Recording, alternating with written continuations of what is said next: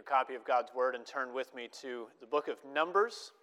Today, as we continue our series through this book, uh, roughly chapter by chapter, we're today looking at chapter 6. Chapter 6 today, verses 1 through 27. And you'll see as we look at it that we'll be looking primarily at the Nazarite vow and also ending with Aaron's blessing, the benediction upon God's people. As we read through uh, the Old Testament, if you're familiar with uh, the narratives of uh, God's people, you'll f- be familiar with uh, the Nazarites of Scripture. We think of people like Samson, uh, most likely people like Samuel, maybe even John the Baptist in the New Testament, those who were set apart by a special vow uh, to belong to the Lord. And today in Numbers chapter 6, we will see the Lord uh, give regulations for what that vow was meant for and how it was to be carried out and what to do with it. So, Numbers chapter 6 today, beginning in verse 1, we will we'll read the entire chapter. Before we read Numbers 6 together, let's go to the Lord uh, in prayer again. Let's pray. Oh, gracious God, our Father, we thank you for this, your word. We pray that as we come to it, you would give us eyes to see and ears to hear. We pray that you would allow us the grace to read and mark and learn and inwardly digest that we may find salvation in the name of Jesus Christ, that we may become your followers and your holy ones. We pray that we would trust in him and find your blessing. We pray in Jesus' name. Amen. Hear now God's word as we find it in Numbers chapter 6.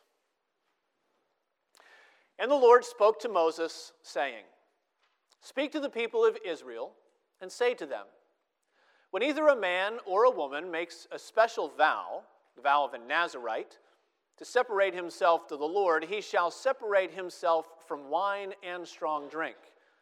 He shall drink no vinegar made from wine or strong drink, and shall not drink any juice of grapes, or eat grapes, fresh or dried. All the days of his separation he shall eat nothing that is produced by the grapevine, not even the seeds or the skins. All the days of his vow of separation, no razor shall touch his head. Until the time is completed for which he separates himself to the Lord, he shall be holy. He shall let the locks of hair of his head grow long.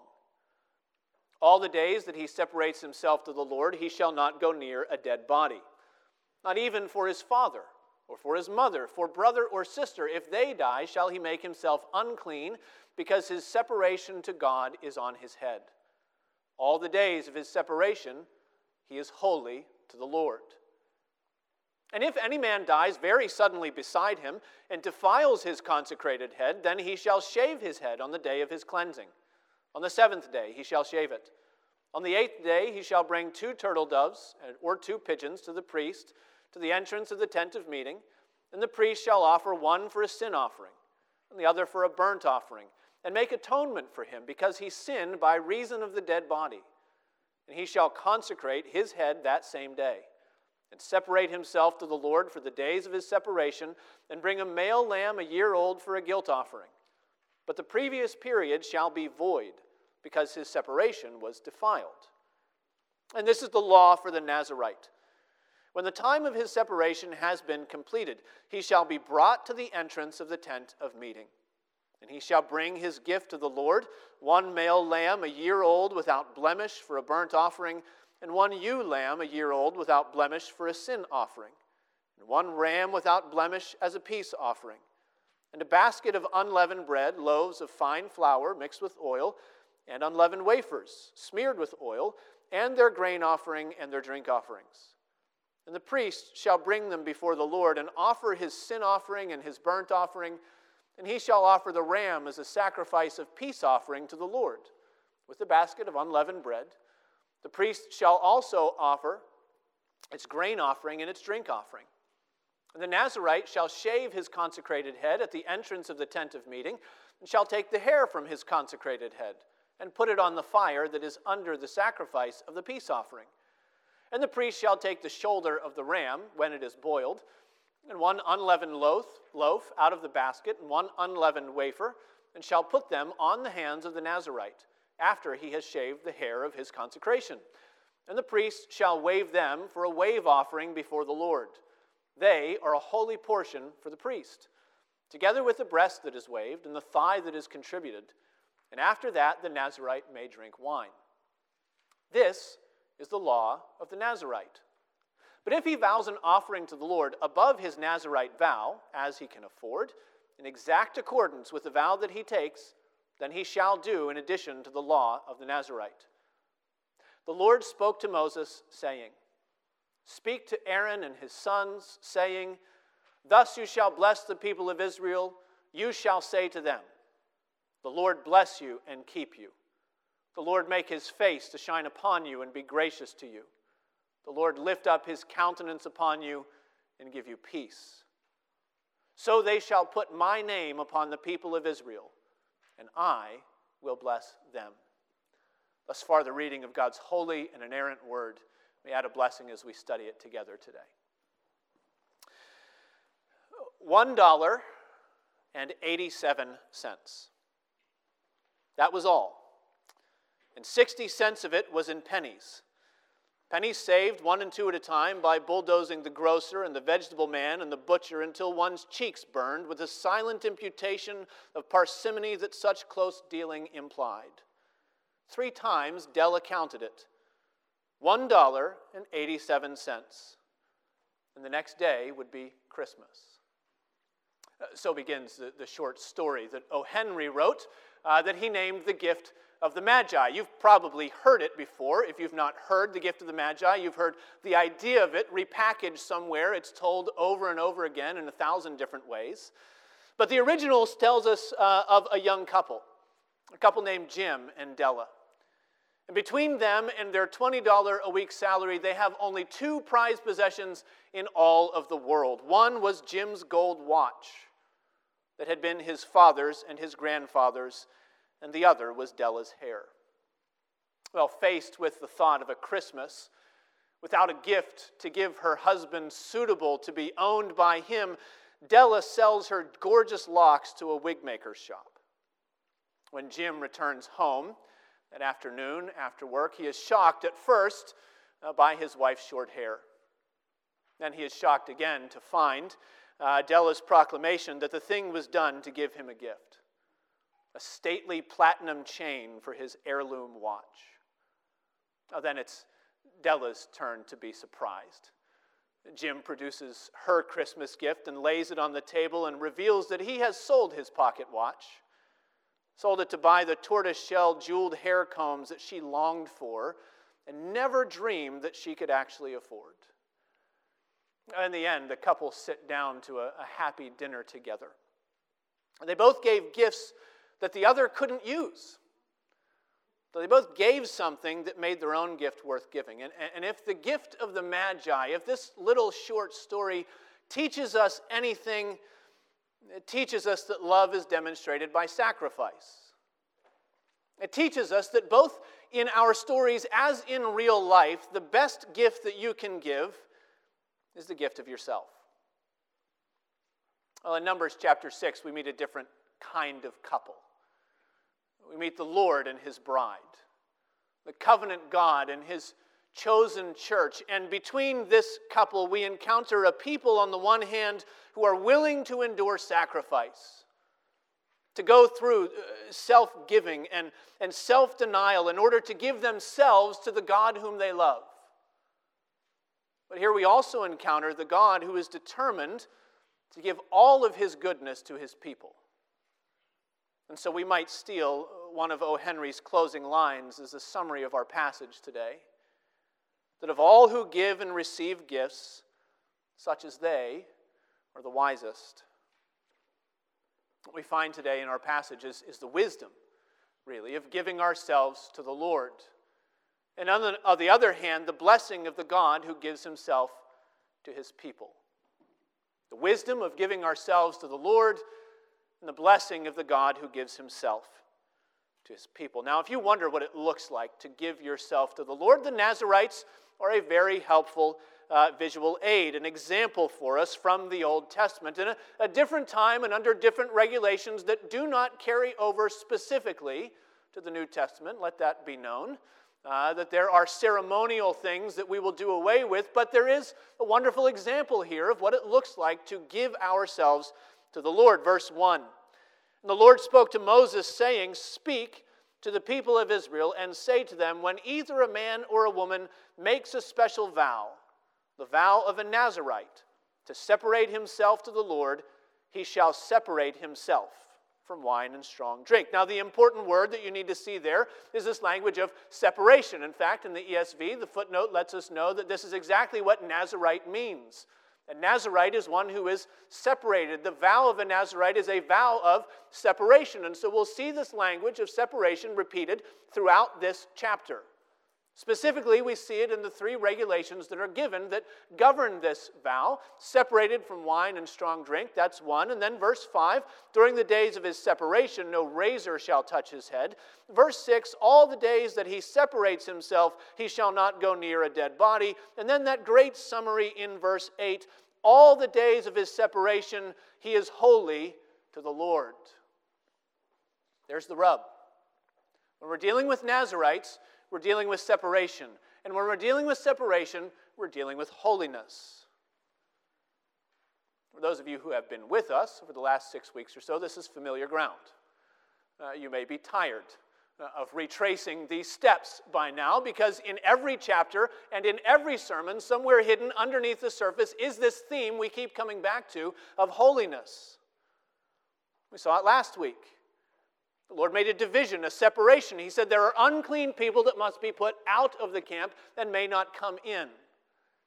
We saw it in the Levites that the Lord called, and He stationed them around the tabernacle to make a separation between where God dwelled in their midst and the rest of the tribes outside.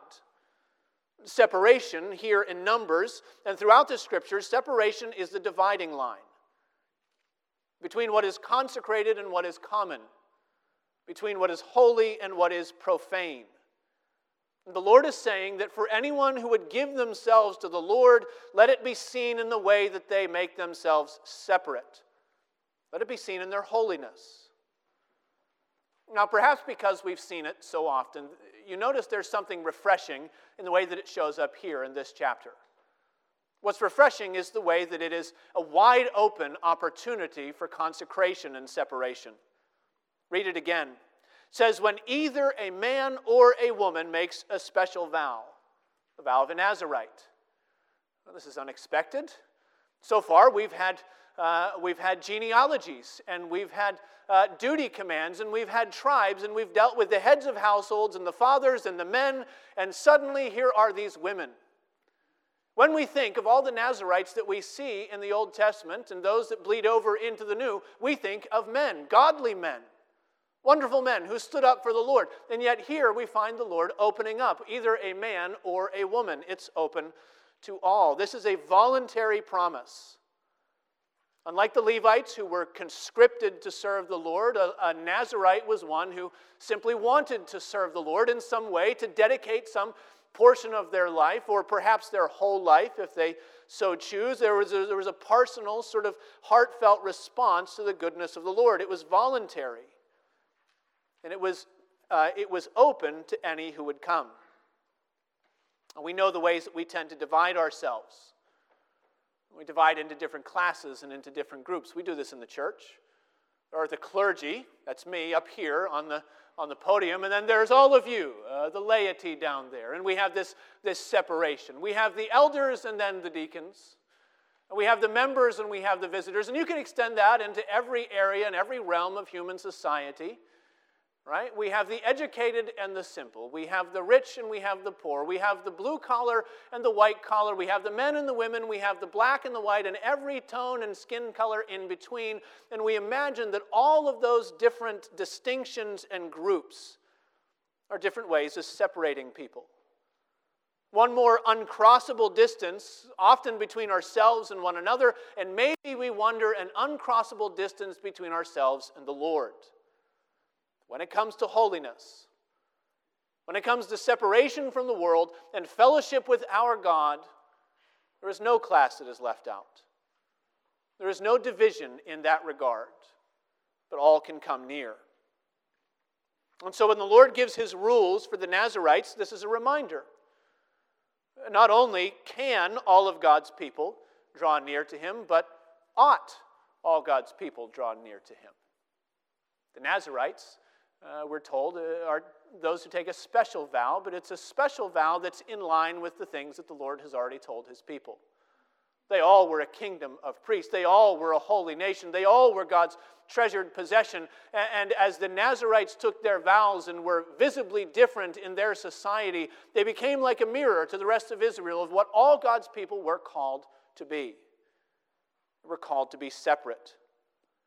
And you'd see that in the Nazarites, specifically in the way that they lived differently than the way the rest of the world operated.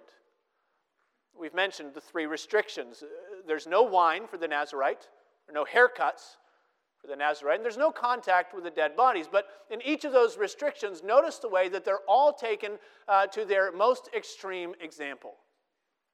Not only was, was wine and strong drink forbidden, uh, but they were not allowed to come in contact with anything from the vineyard. No grapes, no raisins, no seeds, no skins, nothing. And that was, folks, out of the ordinary. Uh, drunkenness, of course, uh, is a sin, but not drinking. The Bible doesn't put any restrictions on moderate use uh, and consumption of alcohol. It's not that this was a sinful thing God was calling his people away from, and especially in Israel, the vineyard represented all the goodness and the blessing of the Lord to his people. It was, in a sense, a, a promise that looked forward to the settled land. You remember what the spies bring back after they, they spy out Israel and they see what is this land that the Lord is bringing. They bring this enormous cluster of grapes carried on a pole between two men. The vineyard was a picture of God's blessing for his people. And practically everybody in that culture drank wine. Practically everyone ate grapes and raisins if they could get them. The fruit of the vineyard was, was a sweetness of the Lord. There, there was no domino sugar, you know. There was no high fructose corn syrup pumped into everything. There was no need to check all the labels to see how much added sugars were in your foods. It wasn't there. But there were grapes and there was sweetness. It was a blessing of the Lord. But the Lord is saying if you want to live differently, if you want to be dedicated, you, you have to be separate. You have to give this up for me. Well, that was different. The same goes with these haircuts. Not only were the Nazarites not to shave their head, but verse 5 says, they shall let the locks of their hair grow long. That was out of the ordinary, especially for the men. Uh, in this context, they would have had short hair, and to grow your hair long immediately pointed you out as one of these people who had taken this Nazarite vow. It was the opposite for the women. It was normal to have long hair, but at the end, when they also shaved their heads, you would see them and you would know there's someone who took a vow to the Lord. There's someone who is separated. It was out of the ordinary, it was, it was different. And then there's this issue of contact with the dead. Uh, this is the, uh, the Nazarite restriction that has the closest parallels with the other ceremonial requirements in the Old Testament. Death was the ultimate reminder of the consequences of our sin. And so death was taken very, very seriously under the Mosaic law. Deuteronomy, I'm sorry, Numbers, this very book, Numbers chapter 19, tells us that anyone who touched a dead body was considered unclean for seven days. That explains that period of cleansing later. They shall be clean on the seventh day and then come back on the eighth. Numbers 19 says if you touch the dead body, you're unclean for seven days. To stay outside of the camp, you have to wash with waters of purification before they could rejoin the congregation. And because of that inconvenience, that cleansing ritual, normally contact with the dead was something that you avoided. There are obvious uh, family needs that arise. You've got to care for the, the body of a loved one who has passed, and so you, you do that and, and, and you go through that inconvenience because of those that you love. But verse 7 takes this restriction to the extreme not even for his father or his mother, not even for brother or sister. If they die, shall he make himself unclean, because his separation to God is on his head. That was out of the ordinary. It was shockingly separate. It must have been about as unexpected as that time that Jesus told one of his would be disciples that, you know what, you just follow me and leave the dead to bury the dead. It was not the way that things happened in Israel, but Jesus was calling for a radical dedication, a complete break with, with everything that the world and the culture thought was normal living. And God is calling his Nazarites to do their same. In their own time, perhaps in a different way, but that's what he was calling for. The Lord is, is showing here in this chapter that true devotion to God means a willingness to be different. Dear Christian, have you reconciled with the fact that to be a believer in our world is to be different? Or are you still clinging on to hope that someday our culture will come back around and you'll be at the top again? Have you reconciled with the fact that to follow Jesus means being willing to say, you know what? You can think whatever you want of me. I'm not going to go where you go. I'm not going to believe what you believe. I'm not going to do what you do. God calls his people to be different. And even within the, the wider nation of Israel, God was saying through these Nazarites, this is what it looks like to be mine. It means giving yourself completely to the Lord. It means letting Him direct your relationships. It means letting Him determine your pleasures. It means letting Him determine the way that you live in the world. It means not just giving your gifts and not just giving your offerings and not just giving your obedience, but it means giving yourself to Him. That's why we have such a problem when we read about that most famous Nazarite in the Bible. You remember Samson, right? You remember the, uh, the superhuman strength and this man with his long locks. You remember uh, this champion of Israel who did great things for the nation. And the disjoint that you find in that narrative, the fact that his heart was not devoted to the Lord. And so Samson is something of an anti hero in the scriptures. Num- uh, Judges chapter 13. Judges chapter 13 tells us how he was to be a Nazarite to God from the womb to the day of his death. But as we read the story of Samson's life, we're unsettled. We watch him vacillate between anger and rage and sulking and stupidity. And we watch him sinfully long for a pagan wife, something the Lord had told his people not to do. And then, in the course of pursuing that longing, we watch him break every single one of his Nazarite vows one by one. That's true that the Lord still used Samson, didn't he? He used him in mighty ways. Perhaps in spite of him, it's true that God fulfilled the word that he sent to his parents. The Lord said he would begin to save Israel through him from the hand of the Philistines. And we see that, but the history of Samson is a cautionary tale. It's a warning. A warning against thinking that we can have all the outward signs of following the Lord, but not to have a heart that's really separated to him. That's the central feature of the Nazarite, by the way. The Nazarite is not only someone who is separated from, but separated to. Did you hear it in the text? Verse 8 All the days of his separation, he is holy to the Lord. That's what real holiness is about. It's not about mechanically following a few rules and regulations that we cook up for ourselves. There are any number of groups in the world, uh, so called quasi Christian groups and non Christian groups, that can give you a list of things that you have to do. And if you can jump through the hoops, well, then you'll be fine. That's not holiness. Real holiness isn't about building fences around our behavior. It's not about listing a few places that we won't go, or a few choices that we won't make, or a few words that we won't say. All of those things might be involved eventually, but real holiness is about drawing near to God. All the days of their separation, they are holy to the Lord. That's why the law of the Nazarite culminates in fellowship in God's presence.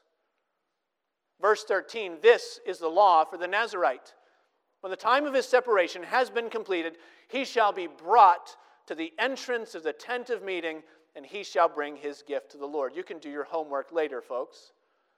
You can sift through all of these offerings and all of those details, and you can find uh, the specifics of all the offerings and all the libations. Uh, Iain Duguid says that, that those who would be a Nazarite must fulfill all the, the covenant obligations in miniature. So they give all of the sacrifices all at once. They fulfill all of the laws symbolically, in a sense. But the passage climaxes when the Nazarite is brought near to where other Israelites normally did not get to go. You remember that cordon of safety around the tabernacle of God. Do you remember the mandate that God gave the Levites that if anyone comes near to the tabernacle and he does not have prior authorization, you must put him to death?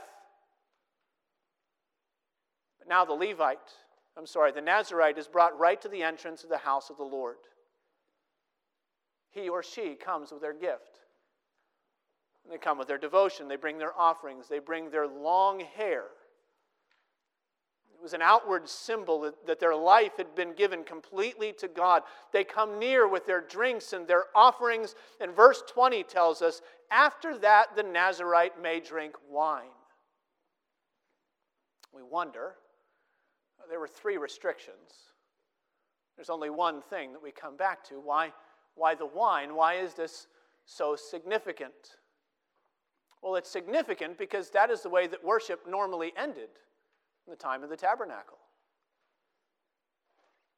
All right, uh, they would come. They, they, would, they would bring uh, all of their gifts and, and uh, their, their offerings, and, uh, and they would bring them and they would make their sacrifices, and the priest would take their share. But once the priest received their portion, typically the one who brought the gift would sit down, probably with their family. They'd sit down with what was left over, and they would have a feast together in the presence of the Lord, under the smile of God the completion of this ceremony. It was worship and it was fellowship. It was a precursor, a, a looking forward to the table of the Lord that we uh, use every week to end our services ourselves. It's one more blessing, really, uh, that we, we find, one more picture of the blessing that we receive when we give ourselves to the Lord. You remember what James tells us he makes us a promise. He says, Draw near to God, and God will draw near to you. That's the blessing. Draw near to God, and God will draw near to you. Give yourself to the Lord, and the Lord will receive you into fellowship. Some of you hear that and you think that sounds a bit too much like the gospel of Benjamin Franklin, right? Give yourself to God, He gives Himself to you. God helps those who help themselves. Great. Here's the law, folks. Go out and do it. If that's what it sounds like, it means you haven't read to the rest of the verse. James continues Draw near to God, and he will draw near to you. Cleanse your hands, you sinners, and purify your hearts, you double minded. Be wretched and mourn and weep. Let your laughter be turned to mourning and your joy to gloom. Humble yourselves before the Lord, and he will exalt you. James is not giving us a New Testament version of the law of the Nazarites. He's not listing a few quick points of external obligation uh, like Samson and then sprinkling in a bit of blessing at the end. James is calling us to total inward transformation. And if you can believe it, all the external stuff is the easy part. You can do that, can't you? You can get your act together, can't you? At least for a little bit. Anybody can go for a while without a haircut. Let's be honest. Even drunkards and alcoholics can manage sometimes to give up wine and whiskey for a day or for a year or for a decade. Anybody can do it. Anybody can learn how to hold their tongue in the right company. Anybody can figure out how to speak Christianese if you go to enough Bible studies. Everybody can learn how to raise their kids according to some little prepackaged formula guaranteed to produce polite, docile, polished little Pharisees who know how to keep all the rules. You can do that. There are outward observances that almost everybody can eke out if they can find the resolve and the self discipline, but the holiness that God is after runs far deeper than those external things. James chapter 4, verse 10 Humble yourselves before the Lord, and he will exalt you. That's what it looks like to give yourself to the Lord, to pursue holiness. It looks like humility. It looks like submission. It looks like surrender. It looks like a willingness to be searched by Him, to be known by Him. Giving yourself to the Lord uh, means a willingness to, to have Him put His finger of conviction on all the sore spots of bitterness and, and unforgiveness that you would rather He not touch. Giving yourself to the Lord means allowing Him to claim ownership over your habits and over your relationships and over your doubts and over your unbelief that, quite frankly, you would rather not give up. Many of you know the famous quote from John Calvin. It's the sentence that became known as his motto in life I offer my heart to thee, O Lord, promptly and sincerely. That's a pretty good approximation. What it means to give ourselves to the Lord. It's a call to be directed by Him. To let Him have more than just our behavior and our speech and more than our prayer and our Bible reading. Giving ourselves to God means giving Him everything. Without hesitation, nothing in reserve, promptly and sincerely. But I promise you that when you try to give yourself to God like that, if you've ever tried, to give yourself to God like that, you will find that it is a task that is beyond you. Something that you cannot do. A gift that you cannot give. Like Della staring at her $1.87 with nothing to offer and not even hair. That's why we need this second, smaller portion of our text. In verse 22, there's a transition here. You see it. We move from the call to give yourself to the Lord uh, to the gift of God's blessing for his people. Of all the 36 chapters of the book of Numbers, I bet this is the best well known, the most well known passage. These three verses right here in this benediction, I bet many of you already have them memorized because you have heard them over and over and over again at the close of Christian worship services. The pastor raises his hands and he says, The Lord bless you and keep you. The Lord make his face to shine upon you and be gracious to you. The Lord lift up his countenance upon you and give you peace. And then all of God's people go out from the presence of God and into the world. God's church goes out as his chosen separated, treasured possession. We go out from this benediction, verse 27 tells us, with his name placed upon us. We go out from his blessing as his saints. But everything in this little section, everything about it, reminds us that this kind of separation and this kind of blessing can only come from the Lord and never from us. Notice the chain of God's authority. Verse 22 The Lord spoke to Moses, saying, Speak to Aaron and his sons, saying, Thus you shall bless the people of Israel. You shall say to them, You can almost hear these words tumbling out of heaven. From God to Moses, from Moses to Aaron, from Aaron to the priest, from the priest to the people. This is not a self starter spiritual program. This is not the upward reach of all of our best efforts. This is not the result of our human investigation, studying how to discern how we can get God to do for us what we want, if only we can work the angles in just the right way. This is every good and perfect gift that comes down from above, down from the Father of lights, with whom there is no shifting of shadow or variation due to change. These words rain down on God's people like the showers that He sends in their appointed seasons. And just as He's sovereign over one, so He's sovereign over the other. And so we see the chain that leads us back to God's authority in this blessing. You also notice God's triple promise. Verse 24 it says, The Lord bless you and keep you. And we love that line. But you notice that it's surrounded by two other mentions of the same gift we find it, God says, You priest, you shall bless the people. And then when it's all over, in case we've missed it, God says, You shall put my name on them, and I will bless them. Did you catch it? You shall bless them, the Lord bless you, I will bless them. It's a triple promise. And what the Lord speaks will come to pass. When he declares his word, it shall not return void. And the Lord has declared his blessing upon his chosen people. Now, blessing is one of those words that we have practically done to death. Uh, overuse and, uh, and using it in ways that it becomes sort of a filler. We pray and we don't know what else to pray, and that's not a bad thing. So sometimes we just say, God bless that person. Or we hear somebody sneeze and we say, God bless you. And we're not sure if we mean anything by it because it's just become sort of the background of what we say. Blessing in, in the biblical world was a lot more concrete than it is now, perhaps. Blessing in the biblical mind meant abundance. It meant that when God's people come to Him, they come through His covenant promises. When God blesses His people, He makes them full.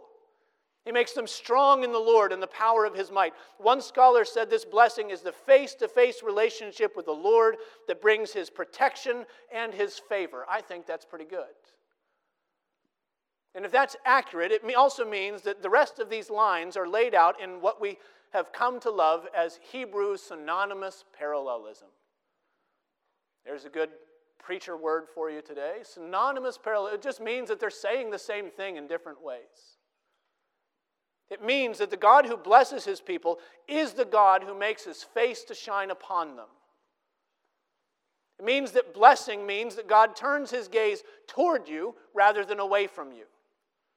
It means that he smiles on the people that he's chosen for himself.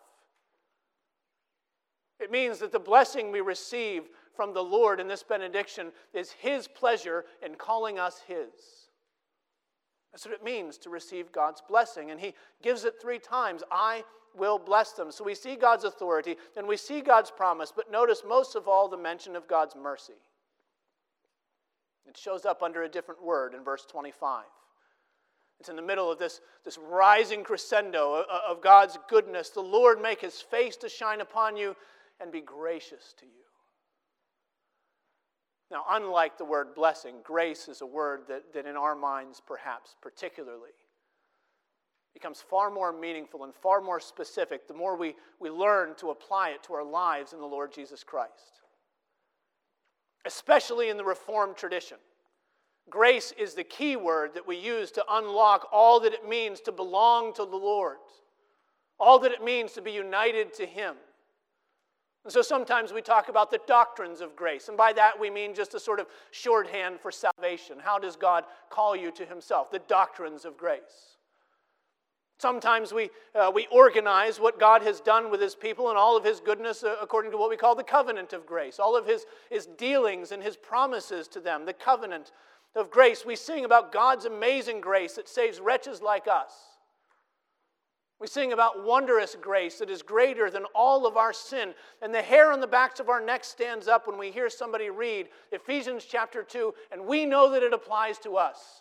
For by grace you have been saved through faith, and this is not your own doing, it is the gift of God. Grace, above all else, is the word that reminds us that God's goodness comes to his children as a gift, not as something we are owed. And it means that this benediction is perfectly placed where we find it here at the end of the first six chapters of Numbers. It seems almost anticlimactic, perhaps. We're used to this benediction being the end of something. Maybe we should wait until the end of chapter 6. We'll come back to this benediction, maybe. But no, here it is. The end of chapter 6 stuck in between this, this call to the law of the Nazarite and this very long list of all the gifts and all the offerings that all the tribes bring before the Lord on the day that the tabernacle was consecrated. In between all of that stuff that God's people do for Him is this wonderful, poignant reminder that none of our devotion can ever place God in our debt. None of our gifts can twist his arm to give us what we think we need from him. This week I came across one of what I think is the, the best definitions of biblical grace I've ever encountered. It's a little clunky, but, but Timothy Ashley says this. He, he writes that grace is the benevolent attitude that issues in kindly action of a superior party to an inferior one, in which the inferior has no claim on the superior. Let me read that again. Grace is the benevolent attitude that issues in kindly action. Action of a superior party to an inferior one, in which the inferior has no claim on the superior. What does it mean? It means that grace always flows downward to the undeserving. That's the only direction that it can travel. Because if we have a claim on God, it's not grace, it's our due. Now, even in the regulations of the Nazarite, even here in these Old Testament laws that deal with God's special, separate, devoted people, there's a hint that this downward movement of grace is exactly what we need to find blessing. I'll grant you that it's not a very subtle hint. It's not very subtle because it takes up just about half of this chapter. Did you notice that the majority of chapter 6 deals with sacrifices? In verses 9 to 12, the Lord outlines the sacrifices that have to be brought by the Nazarite in case their vow doesn't go the way that they thought it was going to go. Now, then in verses 13 to 21, he outlines the sacrifices that still have to be offered even when it does go the way that he thought it was supposed to go. And you know what it teaches us? It teaches us that all our holiness is never enough. It teaches us that when we come with all of our best obedience that we can muster, even if we could produce with our outward deeds some kind of visible holiness that could make a Nazarite blush, even if we could do all that, we'd still come before the Lord with empty hands. Worse than that, we still come as sinners needing to be saved, we still come as debtors needing grace. And so the Nazarites come near to the presence of the Lord. Come in their law and they come in obedience and they come in outward conformity, but they still bring their lambs, their rams and their pigeons and their grain. And the fact that all of those sacrifices have to be offered over and over again serve as a reminder, in the words of Hebrews chapter 10, that it is impossible for the blood of bulls and goats to take away our sins. So they bring their vows and they bring their hair and they bring their sacrifices and they give their animals to the priest, and all the priests stand daily at their service, offering repeatedly the same sacrifices which could never take away sins. But Hebrews chapter 10, verse 12, but when Christ had offered for all time a single sacrifice for sins, he sat down at the right hand of God those priests, they stand continually, but Christ sits down. He sits down because the work is finished. He sits down because the offering is complete. He sits down because there is no more holiness that could ever be demanded, for by a single sacrifice, he has perfected for all time those who are being sanctified. We began today with a, a story about gifts that were given. I want to end with uh, another one. This is from a book called The Hammer of God by Bo Giertz, a Swedish uh, Lutheran pastor. It's a work of spiritual fiction. And in this section, he, he imagines a young seminarian, a new pastor who has uh, been uh, given into this parish where an old pastor has been serving for a very long time, and you know how young men are very idealistic, ready to change the world, ready to show uh, what he's God and what he's made of. The young man is named Fridfeldt. Fridfeldt says, I just want you to know from the beginning, sir, that I am a believer, he said. His voice was a bit harsh the rector put the lamp back on the table, puffed at his pipe, and looked at the young man a moment before he spoke. So you're a believer. I'm glad to hear that. What do you believe in? Fridfeldt stared dumbfounded. In Jesus, of course, answered Fridfeldt, raising his voice. I mean, I mean that I have given him my heart. The older man's face became suddenly as solemn as the grave. Do you consider that something to give him? By this time, Fridfeldt was almost in tears. But, sir, if you do not give your heart to Jesus, you cannot be saved. You are right, my boy. And it is just as true if you think you are saved because you gave your heart to Jesus, you will not be. You see, my boy, it is one thing to choose Jesus as one's Lord and Savior, to give him one's heart and commit himself, oneself to him. It's a very different thing to believe on him as the Redeemer of sinners, of whom one is the chief. The heart is a rusty old can on a junk heap, a fine birthday gift indeed, but a wonderful Lord passes by and has mercy on the wretched tin can.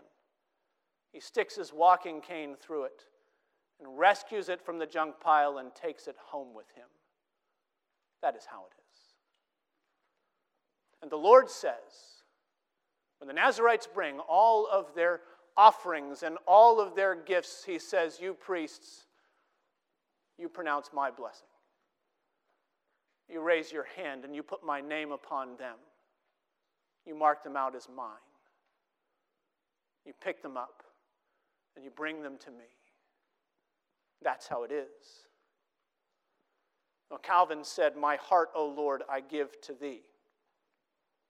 It wasn't a statement of pride. It wasn't some claim that he tried to, to place on God's promises. It was a confession.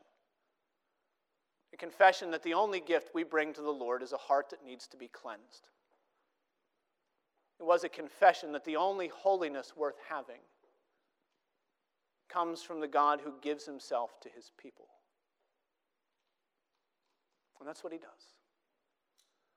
We're promised that is true for us only in Jesus, that the Lord will bless you and keep you. Let's pray together. Oh, gracious Lord, we thank you for your word. We thank you for your promise and your blessing. We pray, O oh Lord, that you would make us yours. By your Spirit, you would send conviction and faith and give us the gift of being willing sacrifices on your altar to give ourselves to you. Make us, O oh Lord, willing to be different for your sake, not to put you in our debt, but because we know that you have made us your own. We thank you, Lord, for the blessing we could never deserve. We thank you for the sacrifice of Jesus, and we ask in his name. Amen.